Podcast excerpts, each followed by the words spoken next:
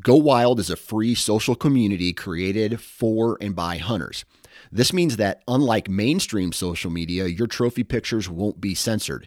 They're encouraged.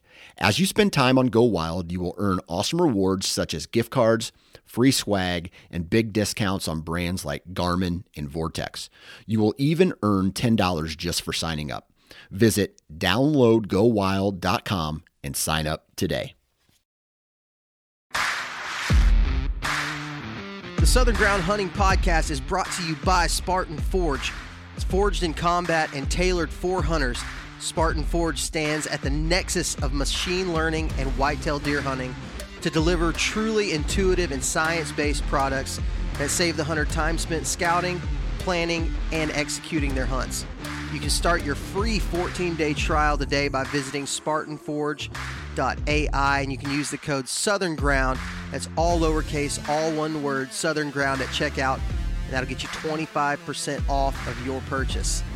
You wanting to know more about saddle hunting? Well, check out tetherednation.com for all your saddle hunting needs. Tethered is for saddle hunters by saddle hunters, and they're redefining ultralight hunting. If you'd like to support the Southern Ground Hunting Podcast, you can visit patreon.com forward slash Southern Ground Hunting, or you can click on the link in the show notes of this podcast episode. We offer two different tiers for our patrons that offer a solid list of benefits. We'd love for you to join the Southern Ground Hunting community today. Again, that's patreon.com forward slash Southern Ground Hunting. And now, let's get to the show. Hey guys, last year was a wild year for censorship for hunters and anglers. We partnered with the social media platform Go Wild to combat mainstream social media censorship. Go Wild was built by outdoorsmen and women and by hunters and anglers just like you. Go Wild is a free social community. Not only are your photos not censored, they're encouraged on Go Wild. Go Wild gives you points for things like sharing your trophies, gear reviews, and inviting friends. And as you earn points, you start to unlock awesome rewards too, such as gift cards, free stuff, knives, huge discounts on brands like Garmin and Vortex, and so much more.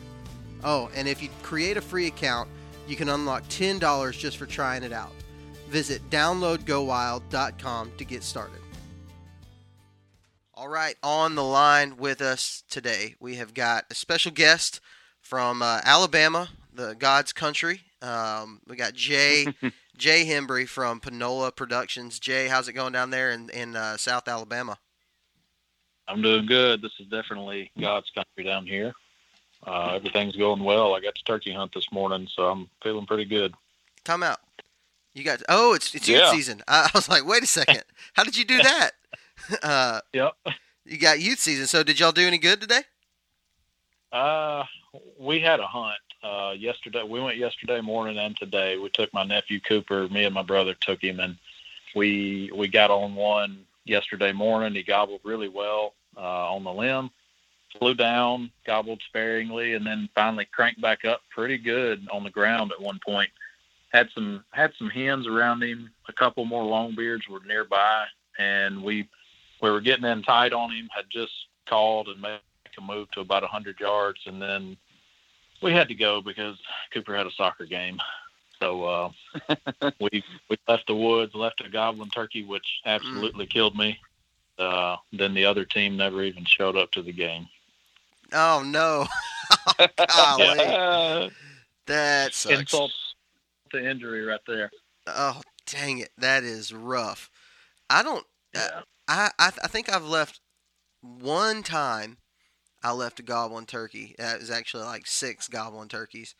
Uh, one afternoon because I felt it was in Tennessee last year, and I felt like my my buddy Adam was going to be worried about me because we had planned to meet up, and uh, and so I left the woods. I had no service. I left the woods, went and met him, and I was like, dude, I left like six goblin birds. He's like, why are you even here right now?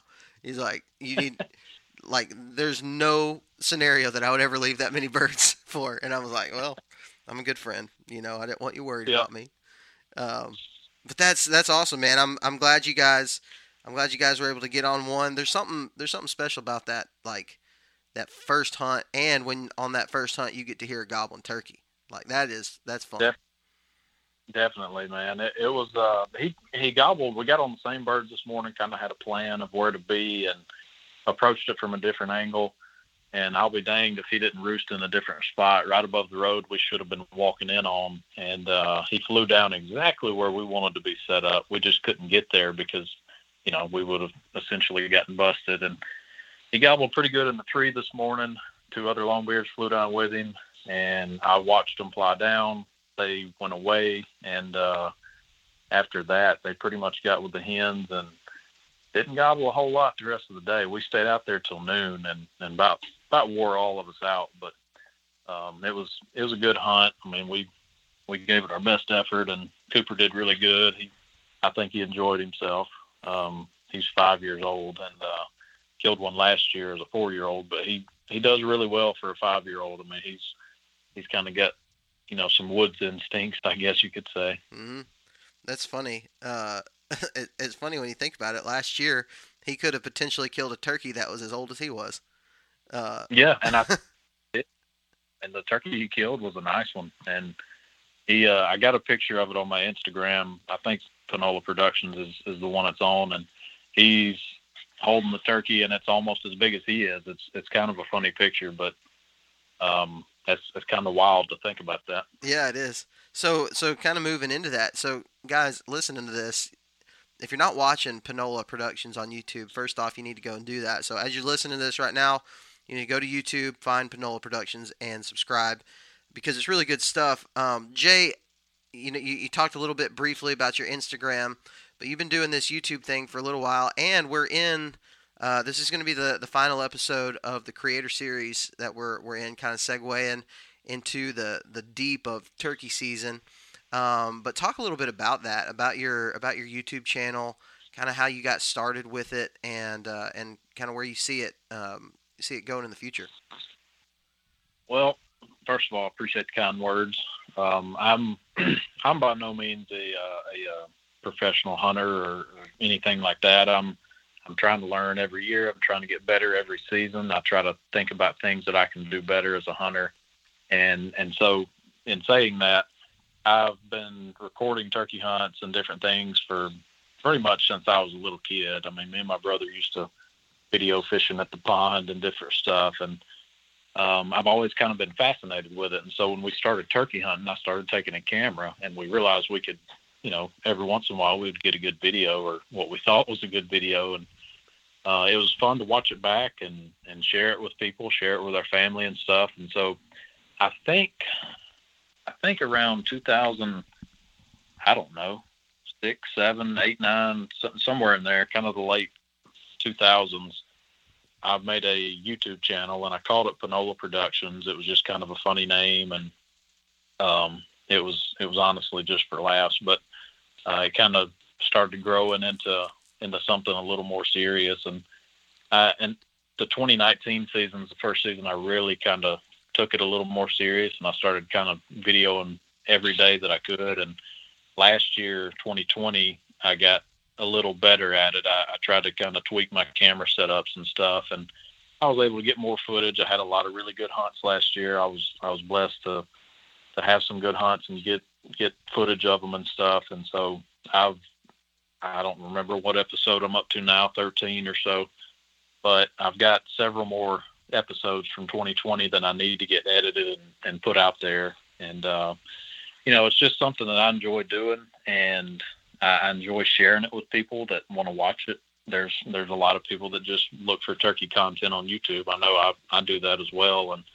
there's something about seeing seeing terrain that you're familiar with. A lot of the people in the South have hunted stuff similar to what I hunt, and it's uh, it's just something fun for me. It's it's challenging and it it presents different challenges for me, but um, I I'm pleased with where it's going. It's it's grown a little bit this year, and off of that, um, several months ago, I kind of started a thing called Panola Brand, and I've I've got a website www.panolabrand.com, and I've I just sell some hats and shirts, and I've got some kind of some different designs on shirts and stuff, and I've got some stickers and all that. But I I tried to tried to kind of play into the. Uh, I felt like I needed to do something more with it instead of just you know trying to trying to grow myself and my brand. But I've I'm good friends with David Holly. He runs the Wild Turkey Report on Instagram. He lives in the town that I do, and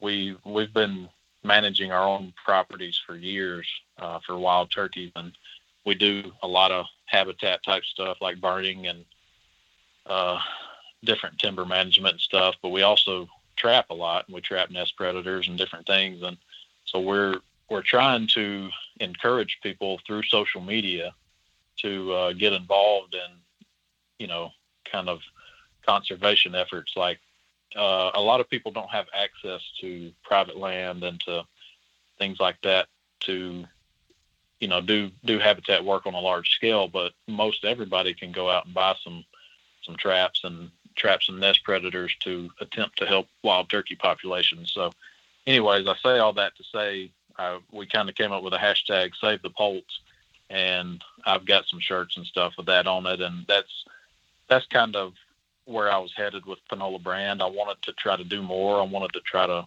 help the wild turkey as much as we can. I mean, Lord knows we take enough from them as it is, so you know it's only right in my mind that we try to give back.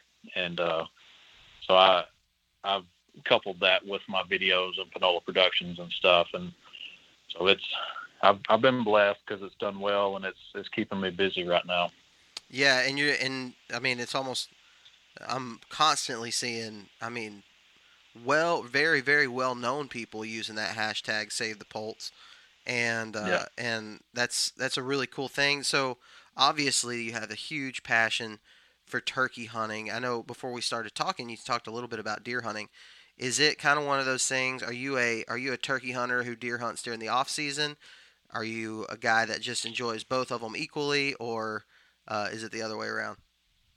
No, you you nailed it with the first one. I I deer hunt past the time. Um, I usually reach a point in the season. Don't get me wrong. I love the fall. I love changing of the seasons and everything. I love being out there with a bow.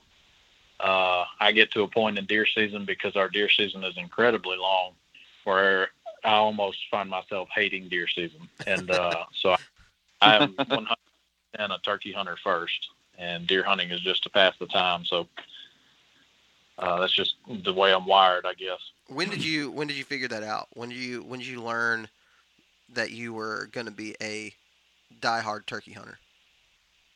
Uh, that's a good question. Um, it's always it's always been more fun to me to go turkey hunting, and and one reason for that is you could always move more. I mean, you can you can hear a turkey. The sights and the sounds of turkey hunting are so much more than me, and uh, you're you're able to move around and try to go to that bird that you hear gobbling in the distance, and you get closer. Your adrenaline starts flowing, and and all of that stuff. And and so I've always kind of been that way, but I guess I don't know, probably probably eight or ten years ago is when I really got a lot more serious about kind of just just saying, all right, I want to be the best turkey hunter that I can be, not to compete with anybody, not to try to outdo anybody, but just try to improve myself and and me as a turkey hunter every season in some way, and uh, and you know that's that's kind of what led me to where I am today, and you know I, I say that I don't have everything figured out. I don't think anybody does when it comes to turkeys, but um, I've I've got a lot of friends that are good turkey hunters, and I try to learn from them every time we go hunting and there's that's one one cool thing about hunting with somebody new. You a lot of times you'll learn something from them, even if you've been hunting a long time. Yeah, I mean, I, I've I've learned that when I anytime even if I go with somebody who's been hunting the same amount of time as me, everybody kind of everybody everybody attacks it differently, you know, and yep. and it's it's so much fun. I, I I'm with you. I love the camaraderie of turkey hunting and when you can go with people because you can cut up and be silly and uh, talk you know you, you, don't have to just sit there being quiet the whole time. You, you get to move around and it's just it's just fun. Um, I, I love it. I'm, I'm a huge fan of, of spring but I'm like you. I love the I love the change. You know I, I wouldn't say at this point in my life I wouldn't say there's a that I lean I, I would say maybe I lean a little bit more towards deer but whenever we're in turkey season man it's like it's one of those things that it's hard it's hard to take your mind off of them. And part of it is because in the South, as you know, um, we do have a little bit lower turkey numbers, and and it's harder. Like you can't be nonchalant about turkeys in the South. Like if you are, you're probably not going to kill a lot of them. you're gonna Yeah. you're gonna struggle a lot more. And so, um, have you have you that being said, have you spent much time hunting turkeys in the like Midwest and northern states, or have you pretty much stuck to the South? I've I've not hunted any western states. Uh, the the furthest west I've hunted is Minnesota. I've hunted it twice, and I've hunted Wisconsin, and uh, everything pretty much from there is east. And uh, no, I've not hunted any western states. I hunted some northern states. I hunted New York, Vermont, Massachusetts a couple years ago, and that was fun. Um, I've hunted several southern states now, but I've not made it to the western states yet. Um, but there's there's just even in my limited travels, and, and I say all this, I've not hunted outside of Alabama until about three years ago. And at the end of our season, my buddy kept pestering me about coming to Minnesota, and I said, "Why would I ever go to Minnesota?" And you know, things happened, and I, I ended up going up there, and I killed a bird, and it kind of just kind of just got in me. I said, "Man, I can extend my season. I can." I can spend time traveling and kind of invest myself in, in doing this. And so that's what I've done for the last couple of years. And it's been really rewarding to to go to other states and travel and try to figure it out in a short amount of time that you're there. And uh, I will say though that there's nothing quite like, you know, being in Alabama and for me in a hardwood swamp bottom somewhere, working a, a turkey. Uh, that's kind of what I grew up doing, and that's that's really what what gets me going right there. Could you do like a comparison on? Obviously, you've spent a lot of time here in Alabama. You spent a lot of time, a lot more time in the South. Would you say there is a huge difference between hunting turkeys in the northern? Uh, I know I saw one that you were in uh, Illinois. What would you say are the biggest differences about uh, spring turkey hunting in in the the South and the I guess northern mis- Midwestern? You know, kind of the the rest of your areas that you've been to. I, I'll say every turkey I've hunted so far has been eastern subspecies. So every turkey and turkey hunt that I've been on in my life, the turkeys the turkeys are similar. They're all pretty much the same. Uh, they act very similar to me. The biggest differences uh, come when you apply the pressure and the amount of pressure that a, a given area receives is usually the kind of the determining factor on how that turkey's going to act. I mean, obviously, time of year and all that stuff's going to play a part in that. You know, if it's later in the season, they don't have as many hens, but uh, pressure is big. I mean, even on private land that I hunt, it's after several weeks of the season when you've kind of been, you know, working on them pretty good and, and even trying to, to not be a big disturbance in the woods. Just the this the fact that you're there and your presence in and out most days, pressure makes a difference. And, uh, it makes turkeys kind of act a different way. It makes them act funny. They get a little more wary, and um, so to me, turkeys are turkeys anywhere you go. And uh, you know, there's there's quote unquote easy turkeys in places. There's easy turkeys in Alabama, even though you know that's a relative term.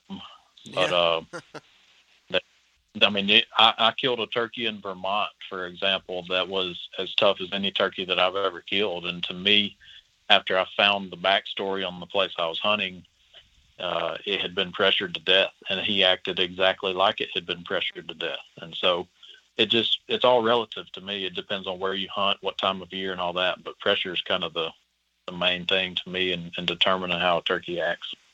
So when you're when you're talking about pressure, you know Alabama and even Tennessee and a lot of the southern states have higher higher bag limit for turkeys. So I know in, in some states you go to and you know one or two and you're done. But out here, you know, a guy goes out and kills a bird on opening day. Well, he's going to be out there until he kills his five. Do you find that in the South there's more pressure? Um, that you kind of see the you see the consequences, I guess, of that pressure more in the South, or would you say it's it's still pretty even? Uh, it's hard to say. I, I almost don't feel qualified to answer that because I don't feel like I've traveled enough to to answer that accurately. But Just my limited sample size. I would say there's probably more pressure in the south, and it, and like I said, this is all relative because you've got some lands, uh, you've got some tracts of private land that may be pretty expansive that receives hardly any pressure, and those birds are, you know, what you would consider almost tame. I mean, they, you know, they're relatively easy to kill, but uh, I would say overall, as a whole, the South, Alabama and Mississippi in particular, probably get more pressure, at least from. And this is not a knock on on northern states at all, because there's some really good turkey hunters up there. But I think Alabama and Mississippi probably have more really, really, really good turkey hunters than any other two states in the in the country.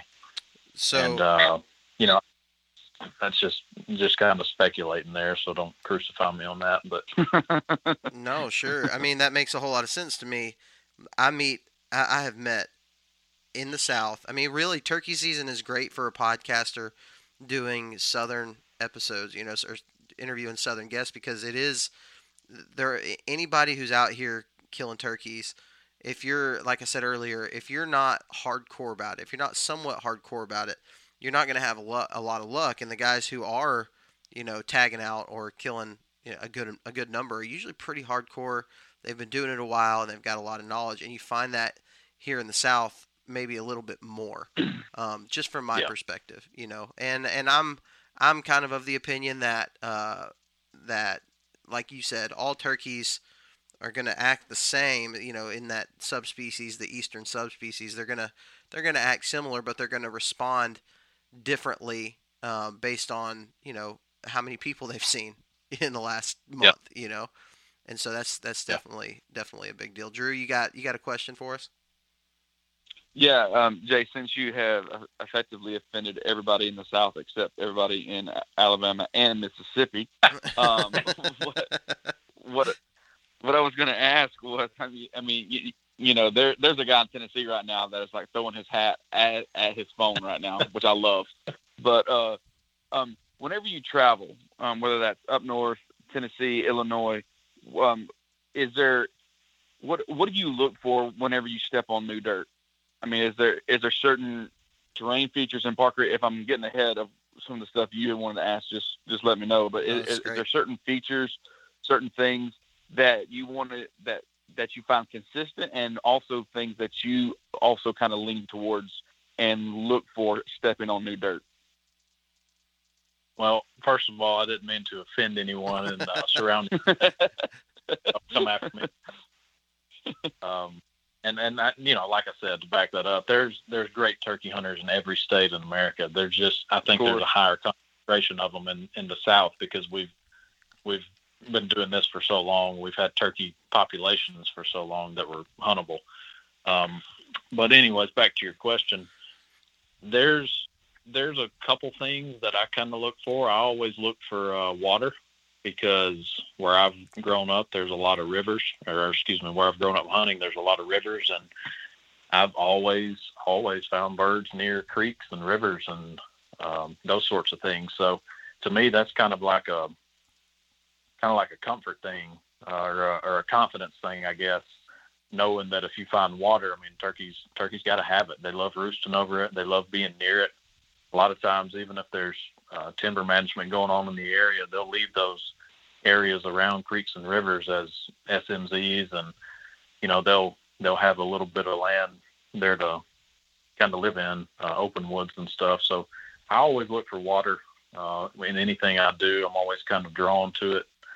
And uh, you know, to be honest, a lot of the a lot of the stuff that I go to is unfamiliar because I'm not used to hunting anything with a lot of elevation and you know terrain features. I mean, most of what I've grown up hunting is river bottoms, and you might have some sloughs here and there that kind of run into the river and roll a little bit. Uh, but for the most part, everything is is flat down here, and uh, so hunting stuff with elevation and hills and mountains and that sort of stuff, it's different to me, and I'm trying to learn it as I go. And I'm I'm still figuring it out. But um, as far as that goes, uh, I try to find places that are away from major roads and highways. That's one of the first things I always look at when I start to sit down to kind of break down a large area on a map. And and I'm I'm not great at this to be honest with you because I hadn't been doing it very long. But if I go to a state, I'll look I'll look for an area with uh, public land or whatever, and w- within that public land, I look at everything around it. I try to look at major cities, highways, and everything. Kind of shy away from those, and then uh, just keep kind of breaking it down further like that. And and a lot of times it just comes to dropping a bunch of pins on the map and trying to get in there and see what that actually looks like on the ground. And that's, that's kind of how I go about it. And like I said, I'm still learning and I've, I've got a long way to go on that, but it's, it's done okay for me so far. So talking about river bottoms, you know, I know that's, that's something you're f- very familiar with. I'm not, uh, I'm not familiar with, especially turkey hunting on a lot of river bottom land. Um, are you dealing with mostly, you know, uh, being in the woods? Do you have like agriculture and food plots and things like that that you're using to your advantage as well, or is it pretty much just you're in the woods hunting hunting woods birds? There's there's open areas. I don't have any ag where I hunt and and uh, around me and uh, we do have there are there are food plots and stuff that we hunt around. I'll say in the past 15 years, that's probably about the right time frame.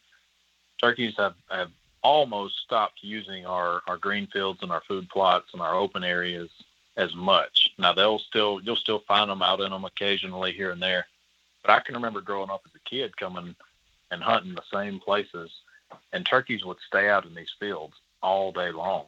And you could almost always sneak up to some of these fields and some of these open areas and find these turkeys strutting out there with a bunch of hens or whatever, just loafing around. The dynamic has changed, and in my mind, the biggest reason why is because of bald eagles. Uh, so, about 10 or 15 years ago, we we had never seen any hardly any bald eagles around where we hunt.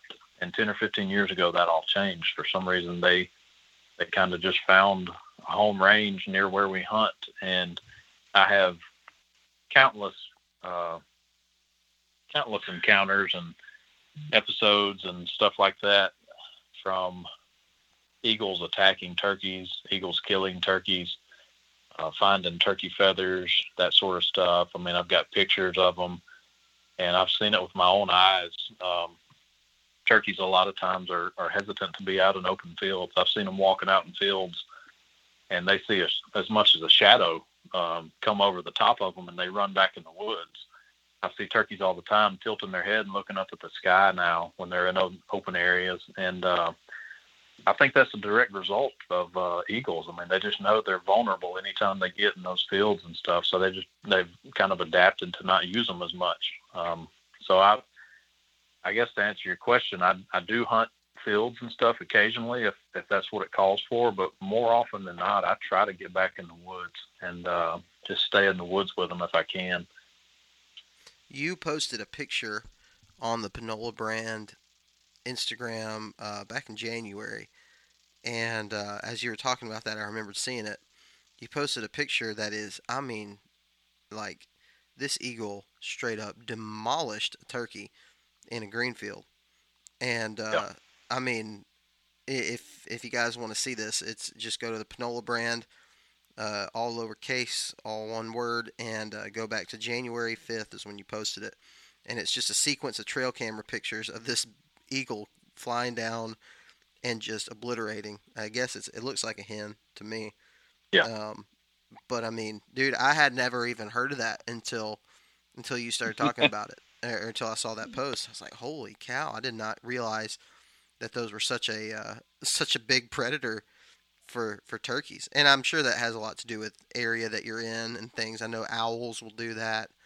Um, but that's that makes a lot of sense to me. You know, not being yeah.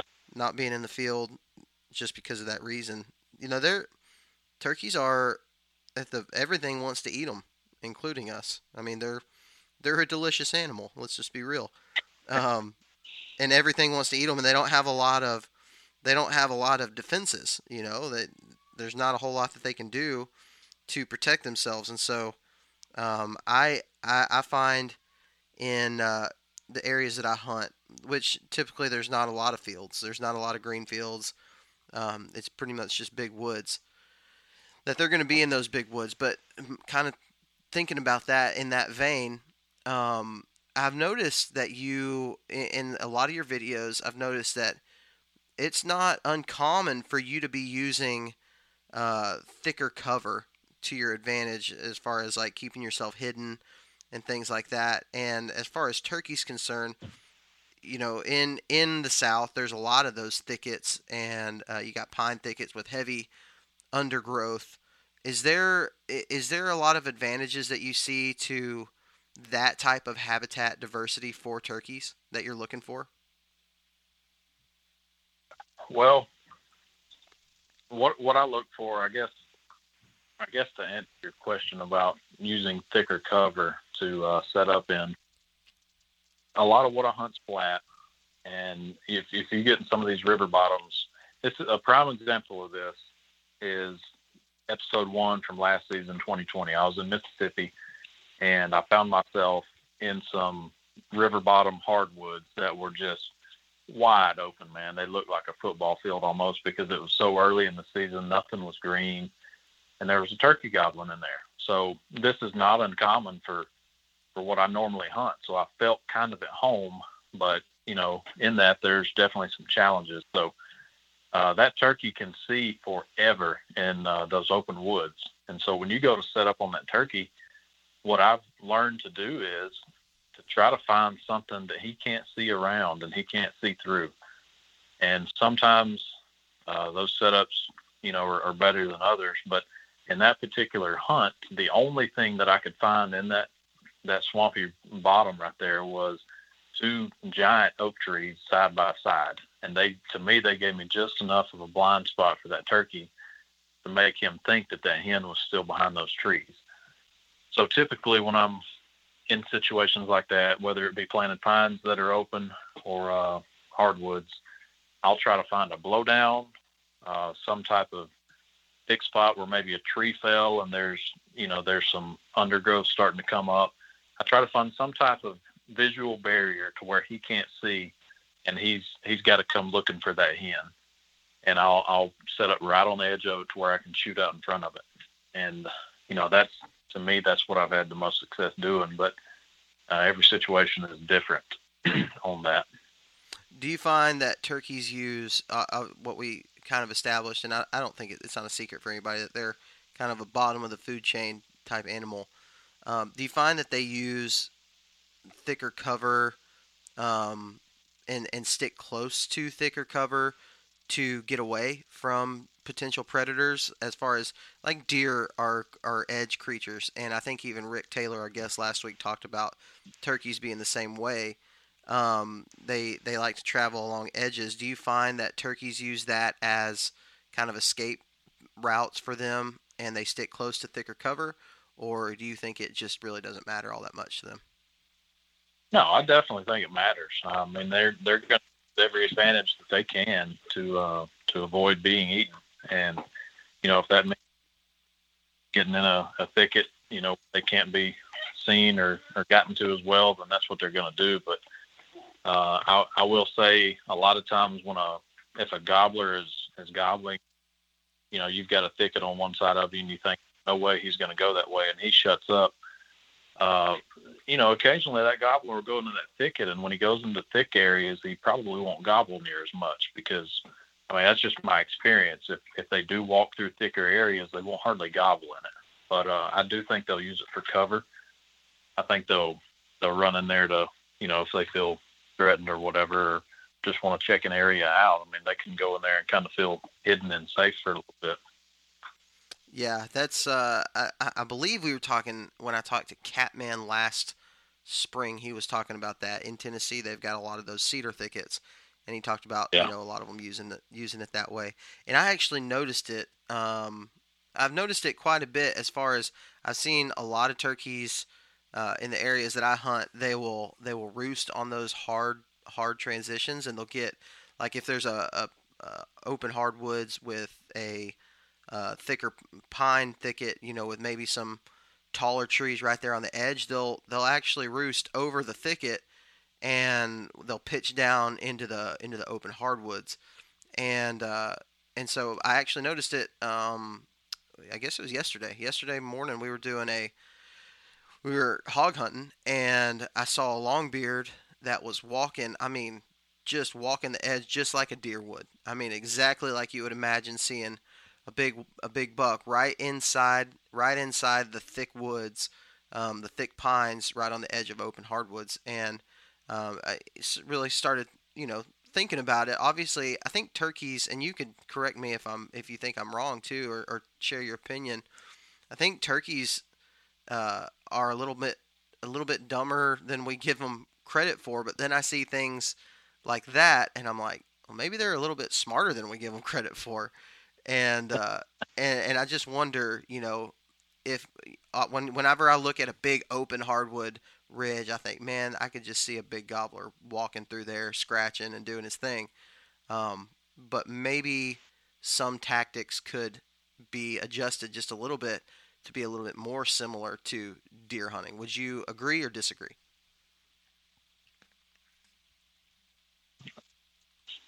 I I don't know. I, I think that that's a lot of I, I that's mean, a lot of stuff to, to say and then be like yes or no.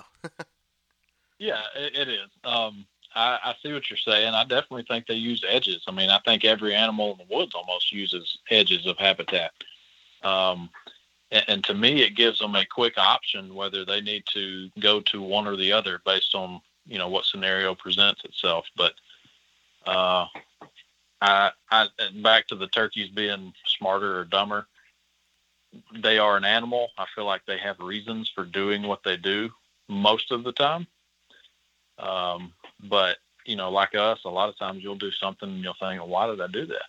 You know, yeah. you you kind of just have a mental lapse every once in a while, and and I don't know that turkeys don't do the same sometimes, but uh, I I think that the older ones over a certain amount of time, they they kind of get more advanced in their reasoning skills and stuff, and maybe maybe certain encounters have led them to be as as uh, I guess wily and hard to kill as they are.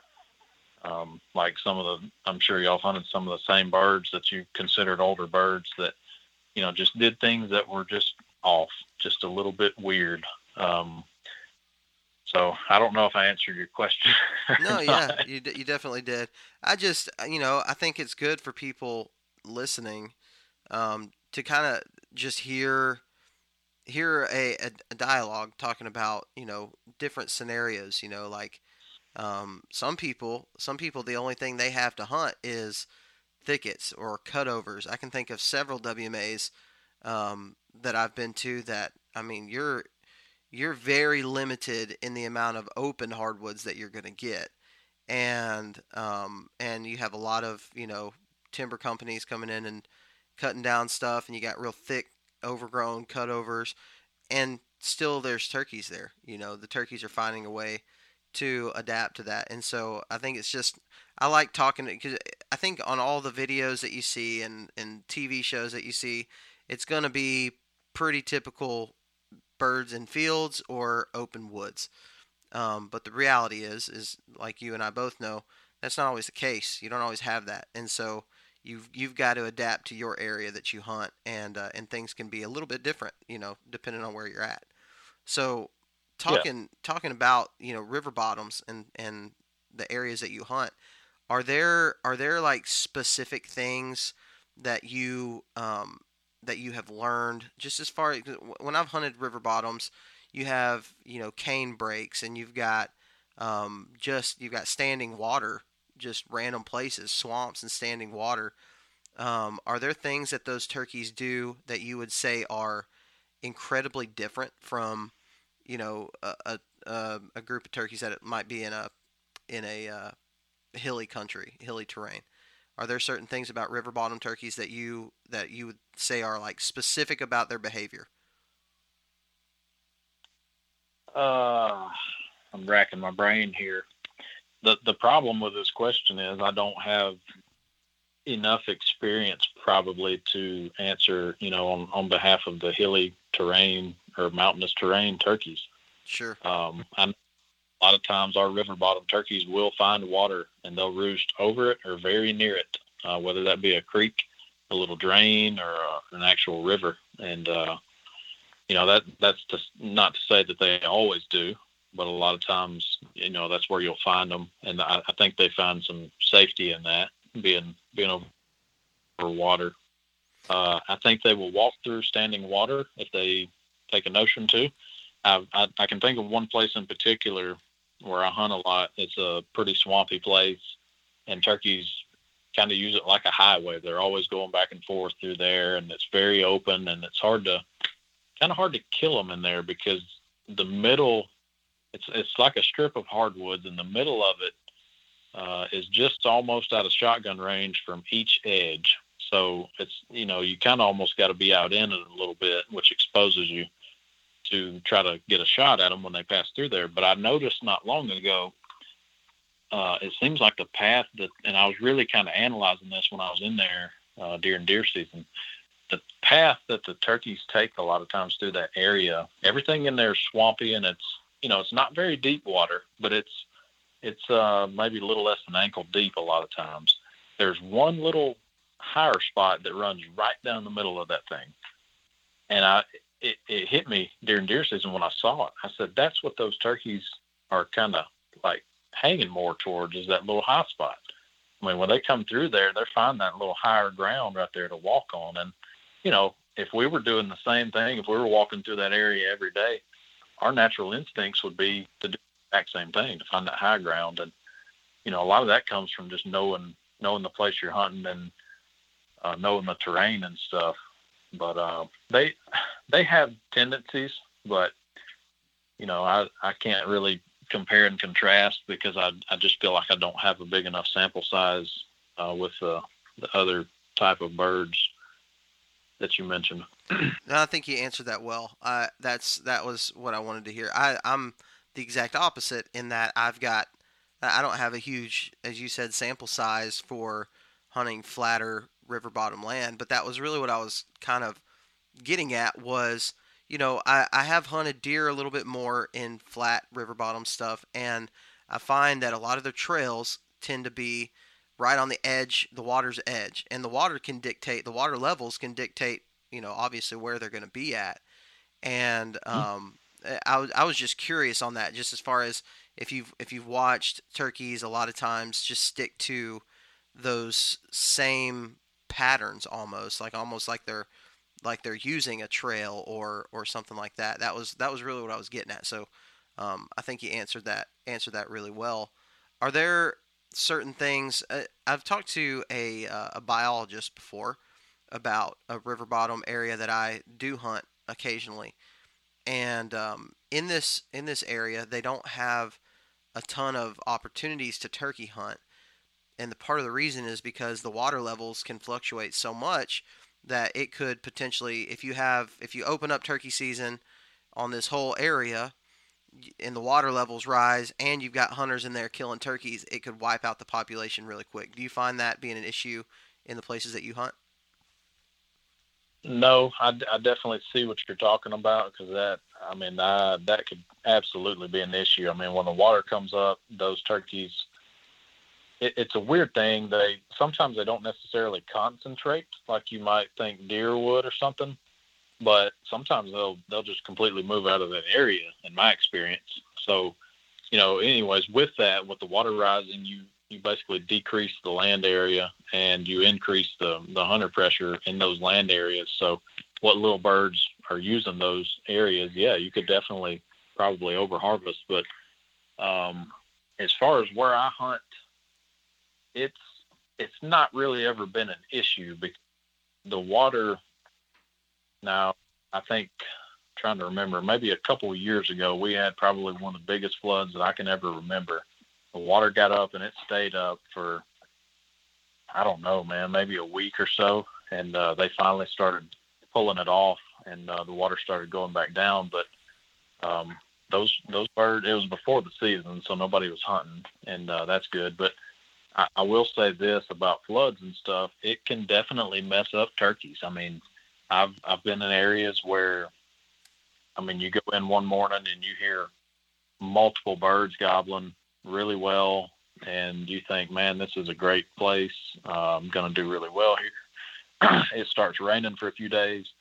The river jumps up pretty, pretty substantially, and after it kind of gets back sunny to where you think they'll gobble again, I mean, I, I've been back in that place and probably within two weeks after that flood, you haven't heard anything gobbling there again. It's almost like they just vanished. Mm-hmm. And so it, it definitely affects them for sure. I mean, and, and I think it affects nesting probably, you know, probably affecting nesting is more detrimental than actually the gobblers, um, you know, because there's no telling how many nests get flooded and that sort of stuff. But uh, the water water levels can definitely make a difference.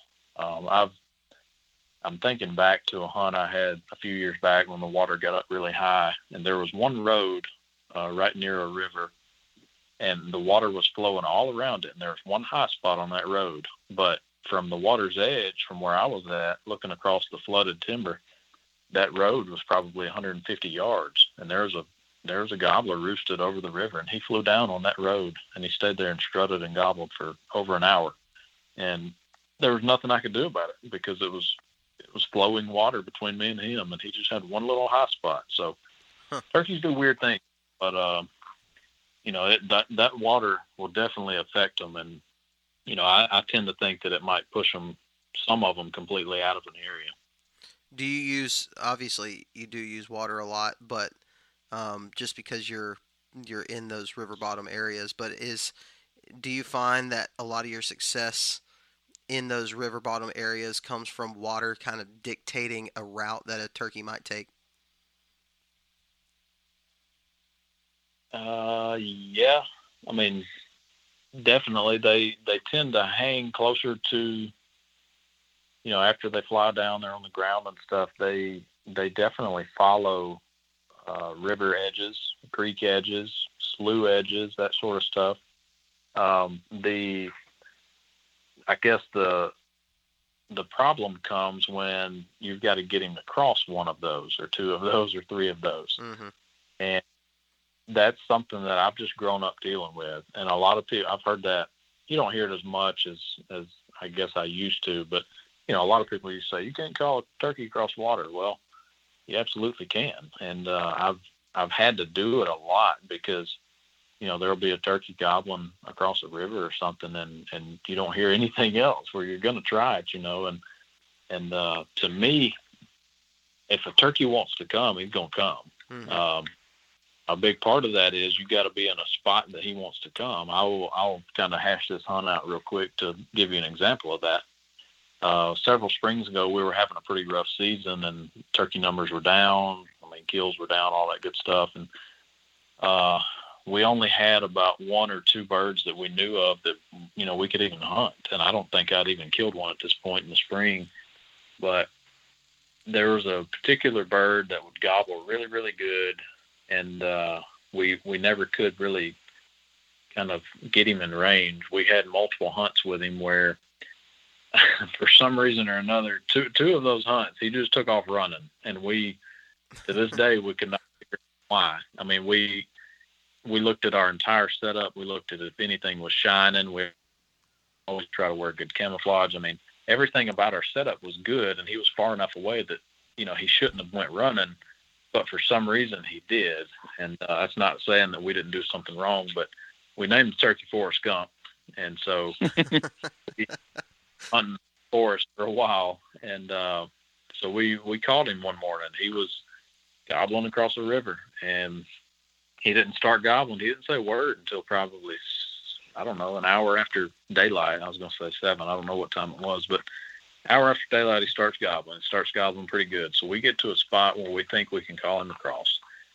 Me and my brother, we we start. I always start slow when I'm calling. I get accused of overcalling all the time in my videos, and you know, at, at the same time, I post a video where we don't call and we get in the way of the gobbler and kill it, and you still get complaints on that. But um, you know, I, I probably do call a little much sometimes, but we always, I always try to start slow, and you know, by the end of it, I'm usually calling a good bit. So called a good bit to this turkey, and he was gobbling really well. We we played the whole thing where he answered us, and we shut up for a good good while, and he kept gobbling, and so eventually, I mean, about three hours had went by, and this turkey essentially had not moved. I mean, he would go back and forth over there, but he would, he never would come closer. He never would kind of make move to our side.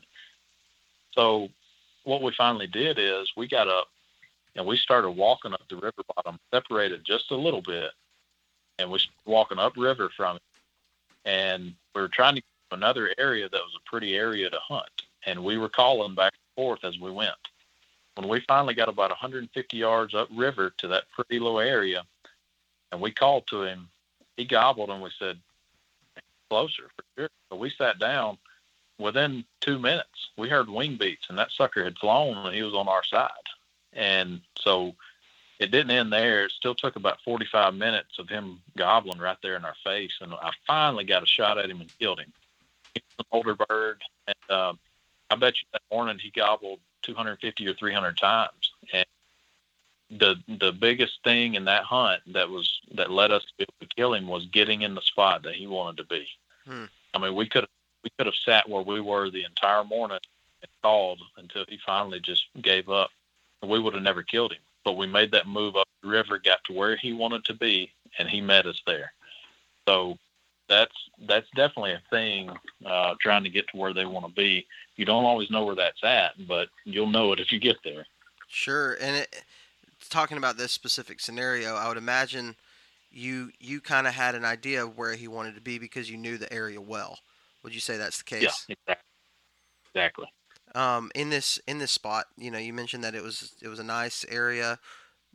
Was it an area that you had had success at before, or was it a spot that you had you know maybe scouted and found fresh sign? Um, what about that area just stuck out to you? I've heard I've got on turkeys in there before. I'm pretty sure we had heard him in that area um, not long before that and my brother had actually killed a bird in there the day before, and uh, it's just a pretty rich bottom. I don't know what kind of trees those are. I don't know if they're cottonwoods or what, but um, it's just pretty pretty open river bottom right there by the river, and and uh, he had been using it in the past, and so you know I remembered that, and I said, well, maybe if we get up there in that spot where he was gobbling at, maybe that's where he wants to be. And, and sure enough, man, as soon as we got there, he made a beeline and flew across. So, hmm. you know, I, I guess I say all that to, to kind of sum it up with this just because there's a river or a creek or something in your way. Um, yeah, it, it's always better to try to get to where you don't have any obstacles between you and him, but don't let that discourage you because you can absolutely call turkeys across water. Um, I've seen them fly a long way, and and one of the one of the keys to me in getting turkey to fly across water is multiple hens. Sometimes you can do it by yourself um, with one call. Sometimes you can do it by yourself, and you got to use maybe a call in a box, all kind of call back and forth like two hens. Mm-hmm. You've got to. Me and my brother always say you got to kind of sweeten the pot for them. You know, you got to make it worth their while to want to come to that riverbank and fly across of it and uh, it works really well. If you've got two people, you can call back and forth, and and you know it it takes what some people might call might refer to as overcalling to do it. I mean, you got to get on him a little bit sometimes, but uh, you you got to get him excited enough to want to come see what the party's about. Yeah, man, that's that's good stuff. That's solid information right there. I find myself being in those situations fairly regularly, hunting close to water. Um, and not really knowing what to do. Do you make a move? Do you try to get across somehow? Do you get in your kayak or whatever yeah. and, and try to get across to there, or um, do you try to wait it out and, and make it and convince him? You know, and uh, I think I think that's really solid information for a lot of guys, especially new turkey hunters um, and guys who maybe haven't spent a ton of time out in the woods chasing after them. So I think that's really good. Man, I had uh, uh, so many things that I, I did want to talk about, but I feel like we've we've kind of uh, we, are getting close to an hour and uh, we haven't reached any of that stuff but man I, I don't feel cheated at all i feel like we got a, a great episode no. out of that for sure Um, Drew, do you have anything else before we uh, get to the speed round? No, the uh, the the only thing Jay I was going to ask is um, and this kind of goes into the speed round. Do you uh do you use a decoy at all? I used to. I I've I've contemplated doing a video on this because that's a hot topic these days for sure. Right. Um, so decoys, I think, were legalized in Alabama in 2007, and you know, like most people, I, I started using them when they became legal, and we found success using them a lot. And I, you know, for a guy that videos, a decoy is probably the easiest way to get footed. And so I did that. And we plugged along for several years using decoys, and it was great. We had a lot of fun, killed a lot of birds. Uh, I got to a point in my hunting career, and it just got to be where it wasn't fulfilling anymore for me. Uh, I got tired of. There's only so many videos of you know birds running into decoys you can watch in my mind, and I, I got tired of seeing it. I got tired of watching our own videos because they all, to a certain extent, they all look the same, and so it it's to me it started bothering me when I realized I'm setting up on this turkey just strictly so he can see the. I'm not setting up on this turkey to call him in range, and that's that's when it kind of got to me, and it, it kind of hit all around the same time that I wanted to become a better hunter and all of that. So I kind of made a decision like, all right, I'm going I'm going to start hunting without decoys, and me and my brother have argued about it a little bit because you know, I mean, he wants to kill a turkey, and heck, that's a good way to kill a turkey, but um, you know, we've we've kind of compromised now, and most mornings we just, I mean, most every morning, like we took one this morning for for my nephew, but I, I think it's important for kids to have success and to see, to see the interaction and, and have a good shot opportunity. But as far as when I'm hunting, um, I I try not to take one. I don't ever take one when I'm by myself, and it just it's a personal thing. It got to be where when I stopped using them and I started killing turkeys and I started getting better at getting one in range, it was much, much more rewarding when I did that without the decoy. And uh, it changed my hunting style changed from the mindset I've just got to get to where he can see this decoy, which a lot of times you just stick it in the road. If he's 200 yards away and you know he's going to walk out in that road, that's all you got to worry about. Mm-hmm. Whereas you don't have, you don't have that decoy, it's totally different. So I now I enjoy the cat and mouse. I love the you know I love the game, and uh, it's you know I'm I'm not knocking anybody that uses them. It's just a personal choice for me, and uh, that's the way I choose to do it. And I you know I've had people message me about it and stuff, and I say you know, if you're struggling with it or you, you want to do something different, kill one or two with a decoy and then try it without it. See see if you can do it. You know, if you if you finally kill one without it, you might find that it is more rewarding. But you know, to each his own. Um, if it's if it's legal, you know, go for it. But it's just it's kind of the way I got to be where I am right now is is uh, just a natural hunter progression, I guess, of wanting to wanting to be better. Sure, that makes a lot of sense. I mean, a lot of people have reasons. You know, I've I've carried a decoy, and I still will um, from time to time. Now, I will say that I have not had a lot of success over a decoy. And I think what you said earlier, Jay, uh, the amount of pressure that an area receives could have a lot to do with the amount of success that you might have over a decoy. Because if you hunt yep. an area with a lot of people, well, there's a lot of people out there throwing up decoys and using decoys. And um, yeah.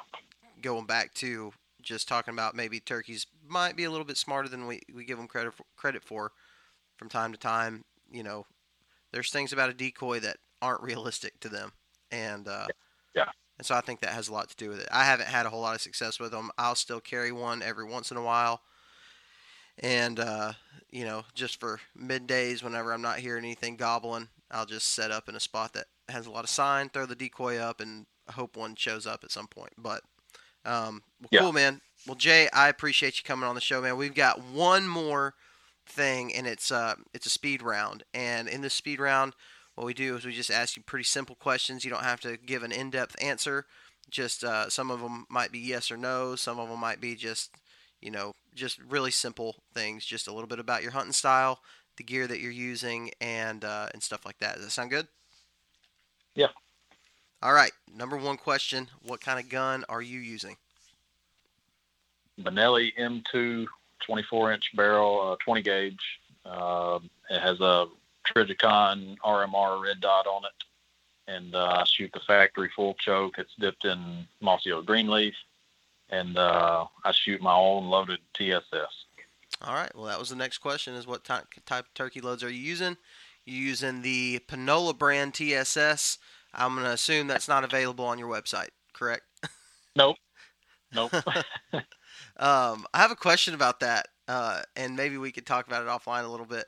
Is it uh, is it more expensive these days? I know it's hard to find any type of uh, ammo for any type of gun, and TSS is running. The, the prices are being run up as we speak. Is it more expensive or cheaper for somebody to get into the whole uh, self-loading stuff? Uh, that's a hard question to answer, but I'm going to say it's probably cheaper to buy them off the shelf now because when I started, that wasn't available. Apex didn't exist, and um, you know, when I when I do something, I like to have the the right tools to do it, uh, you know, quickly and that sort of stuff. So I've bought a couple things like a, a grain or a powder scale, and when you start buying some of those specific things, like your price per round just jumps out the roof. Yeah. So unless you're shooting a ton of turkeys every single year, uh, it's going to take a long time for it to kind of, you know, pay off. Yeah. Uh, versus buying them off the shelf. So I would say buying them buying them off the shelf is probably the cheaper way to go these days. Well, there you have it. All right. So um, I think I know the answer to this just based on our conversation, but uh, wood birds or field birds? Woods. Woods. I agree with you on that one. Um, all right. Turkey nuggets, fried turkey nuggets, or grilled turkey breast? Fried. All right. So I'm gonna I'm gonna give you something that Rick uh, Rick Taylor. I don't know if you know Rick, but he's a super good guy. We uh, had him on the show last week, and he told us about a recipe. And he actually killed two uh, two longbeards in South Florida yesterday, and I saw him post a video of this today. Um, he did like a, a grilled like r- grilled nuggets wrapped in bacon, and then he drizzled honey on top of them. And I'm like, that might take the cake for me the first time I try it. Yeah. I'm I'm gonna be doing that. it uh it looks pretty it looks pretty good. So all right, moving on. Uh, what is your out of all the states that you've hunted, where is your favorite state to hunt turkeys? Uh, got to be Alabama, man. Alabama. All right. Are you a beard guy or a spur guy? Uh, man, I there's something about seeing those long spurs, but to be honest with you, full fan. I don't really care. I mean, if he's if he's a mature bird and he gobbles and does his thing, then I'm I'm good with it. Whatever he is, they're all unique. I mean, they've, you know, they all. Uh, I mean, I, I would say the gobbles more than anything. Uh, so I, I don't really care one way or another. That's a good answer. That works. I'm the same way, man. I don't give a crap what he's got. No. If he's if he's All right. gobbling, I'm I'm gonna kill him. Um, all Yeah. right. What is your favorite weather condition to hunt turkeys in? That's a good question. Probably, probably about a 68 degree high day, um, sunny, slight breeze, low humidity. Say, I mean, I, I don't know if that's Yeah. Do you find that, that that you that they're gobbling more on those type of days, or it's just more comfortable? What what would you say is the reason for that? all of the above. I would- I would also add in if I'm just making my perfect day, I need I need all the other birds to be chirping because uh, I don't know if y'all have ever paid attention to this, but it seems like there's something to it. And to me, in my in my mind, my way of thinking, if you walk outside your door, whether you're at home or office or wherever, and you you hear all the little songbirds and tweety birds out there chirping and stuff, and everything's kind of alive and active. To me, and this is not always true because it's kind of a letdown sometimes. But when I hear that, I get excited because I feel like turkeys are going to be vocal. Yeah. So, you know, that's that's just kind of it gets me excited thinking about it. But uh, yeah, I, I don't really. I mean, as, as long as it's not like too terribly cold or too terribly hot, any day of turkey hunt's a good day, right? Yeah, absolutely, Absolutely. All right, last question here, and uh, this is going to be the question that everybody judges you by, and we have. Oh asked, yeah. We have asked the question um, as a yes or no type question before, and uh, I want to get a little bit more specific with you. Is there any scenario that you can think of where you would you yourself would shoot a Jake? Uh, by accident, I guess. Uh, he comes in goblin. He's got a got a big head. Maybe he's not strutting. Maybe maybe his beard is questionable, like a like a six incher or something. Um, you know, or, or I, I've heard a lot of these stories, and this hasn't happened to me yet, but uh, you know, you've got a roll in the hill or whatever, and you hear the bird goblin coming. He's got a, a really, really deceiving full gobble, and uh, you know, you see the bird stick his head up, and you see just enough of his beard, and you squeeze the trigger, and you walk up there, and he's a jake. So, um, I guess those scenarios. I mean, I'm, I'm definitely not, not out there to jakes, and that's not really what I like to do. So that's, that's the only scenario I can think of. Um, So, so on accident, that would be the scenario that you would possibly shoot a Jake in. Yeah. That's that's fair, fair answer. Everybody's different on it. Um, so, and some Yeah. people, honestly, Jay, some people surprise us with it. Like some people, uh, they'll be like, "Well, heck yeah, I'll shoot a Jake," and I'm like, "Man, I did not expect you to say yes." Um, to that, No. Rick, Rick, our, our guest last week, I've talked about him a couple times. It's a great episode. If anybody hasn't listened to it, but um, his his was uh, you know he gobbles like a man, he can die like a man, and uh, I've heard that said before, and I wasn't expecting it from him. But uh, everybody's and- different on it. There's not a I don't think there's a right or wrong. It's just personal preference, and uh, yeah, and I, here's my reasoning. Um, I, I think I think about some of the deer and stuff I've shot. Like you, you, we've probably all felt this to a degree when you shoot a buck that you know you think is bigger, or you get excited and you shoot it, and you you finally get down to it, and you're like, you got a little remorse. Like you're like, man, I don't, I, I don't really.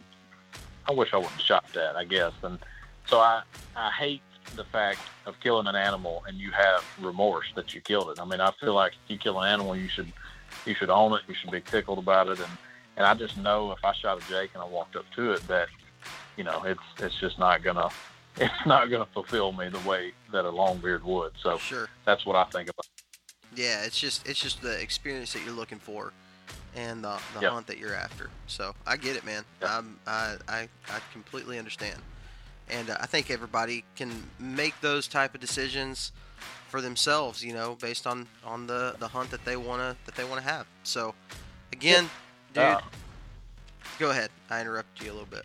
I was just gonna say, man, as, as long as people are having fun and and you know, I mean, trying to trying to enjoy the outdoors and hunting and stuff, and they're doing it legally, then man, that's all you can ask for. That's what it's all about. Absolutely. Well, Jay, I appreciate you coming on the show, man, and uh, and talking with Yeah, us for a brother. little bit. Appreciate it. that was a great great episode I, I i know i learned learned some and uh, i imagine everybody that listened to it learned something and if you don't take anything else out of this which i am pro- probably talking to a minority of people because that was a, a pretty information rich episode especially talking about river bottom type turkey hunting um, but if you are part of that minority of people that uh, was like i already knew everything about this stuff go and check out Panola Productions on YouTube. And uh, I promise you, you won't be disappointed. If you like watching real, raw turkey hunting, this stuff is awesome. Jay does a great job with the production of it and uh, and really being able to follow him along on his hunts. And I know I sure have enjoyed it. I think you guys will too. But with that being said, Jay, I appreciate you coming on, man. And uh, we got we're we're less than a week out from us being able to kill birds. So good luck this weekend, dude. I uh, I'm looking forward to seeing what you do this season. Well, good luck to you guys too. I, really appreciate the opportunity. I appreciate the kind words. I always enjoy talking turkey hunting with, with guys that love it. So, uh, good luck to you guys this spring, and you know, hope hope it's a good one for you. Thank you all so much for listening to this week's episode of the Southern Ground Hunting Podcast. As always, a big shout out to all of our partners. That's Go Wild, Spartan Forge, Tethrd, New Canoe, and Scree Gear. You can keep up with Southern Ground Hunting by following us on Facebook and Instagram, or you can subscribe to us on the YouTube channel. And make sure you check out southerngroundhunting.com to pick up some of our merch hats, t shirts, stickers, stuff like that. I truly hope you enjoyed this week's episode, and we'll see you here again next week. Remember this God gave you dominion over the birds of the air, the fish of the sea, and the beasts of the earth. So go out and exercise that dominion. We'll talk to you next time.